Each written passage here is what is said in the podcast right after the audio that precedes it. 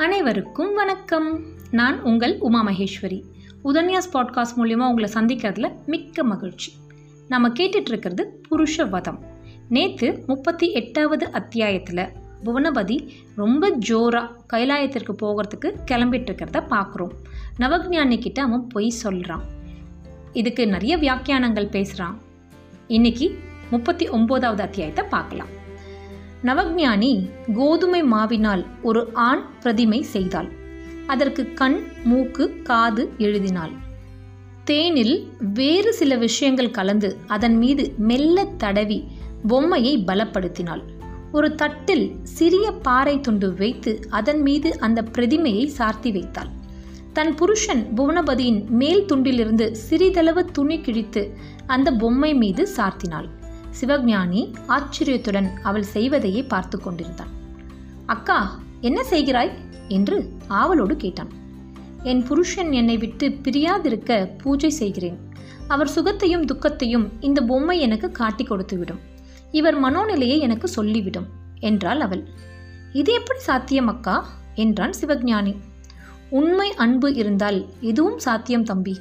இது அம்மா எனக்கு சொல்லிக் கொடுத்த வித்தை.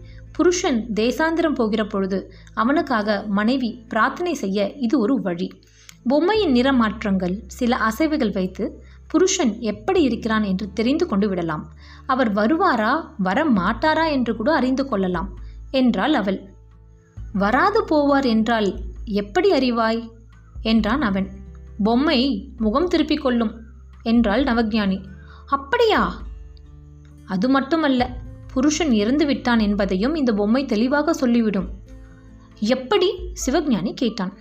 இற்று விழுந்துவிடும். எவ்விதம் இறந்தார் என்று கூட தெரிந்து கொள்ளலாம் என்றாள் நவஜானி எப்போது இந்த பொம்மை செயல்பட துவங்கும்? சிவஞானி கேட்டான். அவர் எல்லை தாண்டியதும் இந்த பொம்மையில் அவரின் மனம் ஒரு துளி இருக்கும். இது பற்றி புவனபதிக்கு தெரியுமா? என்றான் சிவஞானி. சொல்லவில்லை. சொல்லவும் மாட்டேன். நான் கொடுத்த மேல் துண்டு அவர் ஊர் எல்லை வரை போட்டு கொண்டு போனால் போதும். பொம்மைக்கும் அவருக்கும் தொடர்பு ஏற்பட்டுவிடும் என்றாள் நவக்ஞானி ஏன் சொல்ல வேண்டாம் என்கிறாய்? என்றான் அவன். சில ஆண்களுக்கு பிடிக்காது போகலாம் என்றாள் நவக்ஞானி ஏன்? வேறு பெண்களோடு சல்லாபிக்கும் பொழுது இந்த பொம்மை நினைப்பு இடைஞ்சலாக இருக்கலாம். வேறு பெண்களோடு இருப்பதை நாமாய் தடுக்க முடியாது. இதற்கு வேறு மந்திரம் இருக்கிறது என்றாள் அவள். என்ன மந்திரம்? நம்மை சுற்றி அலையும் நம் பித்ருக்களை அழைத்து மன்றாடலாம். குறிப்பாய் நமது அப் அம்மா பாட்டி அத்தை போன்ற பெண்களை அழைத்து வேண்டிக் கொள்ளலாம். உனக்கும் எனக்கும் ஒரு அக்கால் இருந்திருக்கிறாள். ஏழு வயதில் திருமணமாகி புருஷன் கிள்ளினான் என்று கங்கையில் விழுந்து செத்து போய்விட்டாள். அவள்தான் எனக்கு காப்பு என்று அம்மா அடிக்கடி சொல்லுவாள். அவளையும் கூப்பிட்டு கெஞ்சலாம் என்றாள் நவஜானி. கெஞ்சினால் என்ன ஆகும்? சிவஞானி கேட்டான். கூசாது அடி விழும் யாருக்கு? யார் மீது ஏவி விடுகிறோமோ அவருக்கு அது மட்டுமில்லை. புருஷன் பயந்து அலறினால் காட்டு மிருகங்களிடம் மாட்டிக்கொண்டால் துஷ்டர்களிடம் சிக்கிக்கொண்டால் அங்கு கூட நம் தமக்கையை அனுப்பலாம். உதவி செய்யுமாறு நாம் உத்தரவிடலாம் என்றாள் நவஜானி. புவனபதி வாசலில் யாரோடோ பேசுகிற சப்தம் கேட்டது. பாதரட்சைகளை கலைந்துவிட்டு புவனபதி வீட்டிற்குள் நுழைந்தான். கூடத்துக்குள்ளே நடுவே மனை போட்டிருந்தது. அதில் அமர்ந்து கொண்டு வா என்று சிவஞானியை அழைத்தான். சிவஞானி அருகில் உட்கார்ந்ததும் தடவி கொடுத்தான். உன் அக்கால் பதட்டமாக இருக்கிறாள் என்று நினைக்கிறேன். அப்படி இருக்க வேண்டாம் என்று சொல். யாத்திரை செய்ய செய்யத்தான் அந்தணர்களுக்கு மதிப்பு. வணிகரும் சக்திரியரும் பொருள் தேடி போக ஞானம் தேடி போகும் பயணம் மிக உத்தமம். இருபது பேர் கொண்ட படையோடு இமயமலை சாரலுக்கு போகிறேன். வாழ்க்கையில் வேதம் கற்ற ஒவ்வொரு அந்தணனும் கைலாய மலையை தரிசித்தே ஆக வேண்டும். அங்கிருக்கும் பனி மூடிய குகைகள்தான் பரத கண்டத்தை ஆட்சி செய்கின்றன. எல்லா இடங்களுக்கும் எல்லோரும் வந்துவிட முடியாது. நான் பல ஜென்மங்கள் செய்த தவப்பயன். உலகின் மிக நாகரிகமான இடங்களுக்கு பயணப்படுகிறேன். பாத்தலிபுத்திரம் வைஷாலி மிதிலா குசாவதி கபிலவஸ்து கோபிசானா வழியாக ஹரித்வாரம் போகிறேன். திரும்பும் பொழுது இந்திரபிரஸ்தம் மதுரா காம்பில்யா கௌசாம்பி வழியாக காசிக்கு வருவேன். குறைந்தபட்சம் ஆறு மாதங்கள் ஆகும் நெல் முனையளவும் என்னை பற்றி கவலைப்பட வேண்டாம். எனக்கு எந்த கெடுதலும் நேராது. அடுத்த அறைக்குள் நவஜானி அழும் சத்தம் கேட்டது. சற்று வெளியே இரு. புவனபதி சிவஞானிக்கு கட்டளையிட்டான். சிவஞானி வெளியேறியதும் அந்த அறைக்குள் நுழைந்தான். அழுது கொண்டிருந்த நவஜானியை இருக்க அணைத்து கொண்டான். அவள் ஆடைகளை வேகமாக கலைத்து அவளை பல இடங்களில் தொட்டு சந்தோஷப்படுத்தினான். வலிக்க கடித்தான். என்னை புரிந்து கொள் என்னால் ஒரு இடத்தில் தங்க முடியாது.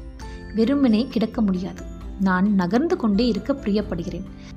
ஜலத்தின் அம்சம் கொண்டவன் நண்டின் குணத்தை உடையவன். இந்த காசியிலே இருந்தால் சீக்கிரம் முதுமை அடைந்து இறந்து போய்விடுவேன். இருக்கும் வரை அதிகம் கோபம் உள்ளவனாய் வாழ்வேன். என் கோபத்தை உன்னால் தாங்கவே முடியாது. இதுவரை நான் உன்னிடம் காட்டியதே இல்லை. என் படைவீரர்கள் அனுபவித்திருக்கிறார்கள். அதீதமாக பொங்கும் சக்தியை செலவழிக்கவே நான் பயணப்படுகிறேன். என்னை தடுக்க வேண்டாம். அழுது என் பயணத்தின் ருசியை கலைக்க வேண்டாம். நவஜானி இந்த யாத்திரை காசி தேசத்திற்கு என்னை மகா மந்திரியாக்கும் மிக பிரகாசமான எதிர்காலம் எனக்கு இருக்கிறது.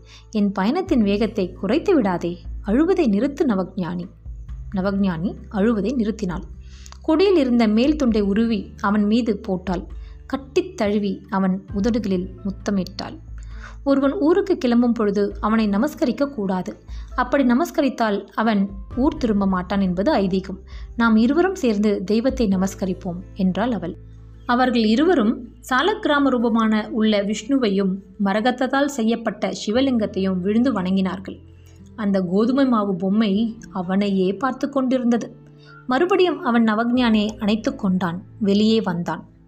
மிதிலைக்கு போய் அங்கு திரட்சியான தாசி பெண்களை வாடகைக்கு வாங்கி ஐந்தாறு நாட்கள் அனுபவிக்க வேண்டும். அப்பொழுதுதான் நவஜானியை தொட்ட சூடு குறையும். அடே அப்பா இதற்குள் நுழைந்து இரண்டு வருடங்களாகி விட்டன. இனி பார்ப்புகழும் கைலாயம் கைலாயத்திலிருந்து திராவிடம். வெறும் காசிக்கு மட்டும் போய் வரவில்லை. சிவன் வீட்டிற்கும் பனிமலை தரிசனமும் பார்த்து வந்திருக்கிறேன். இது கைலாய மலையின் கல். காஞ்சிபுரத்தில் சொல்லி சொல்லி ஜனங்களுக்கு காட்டலாம்.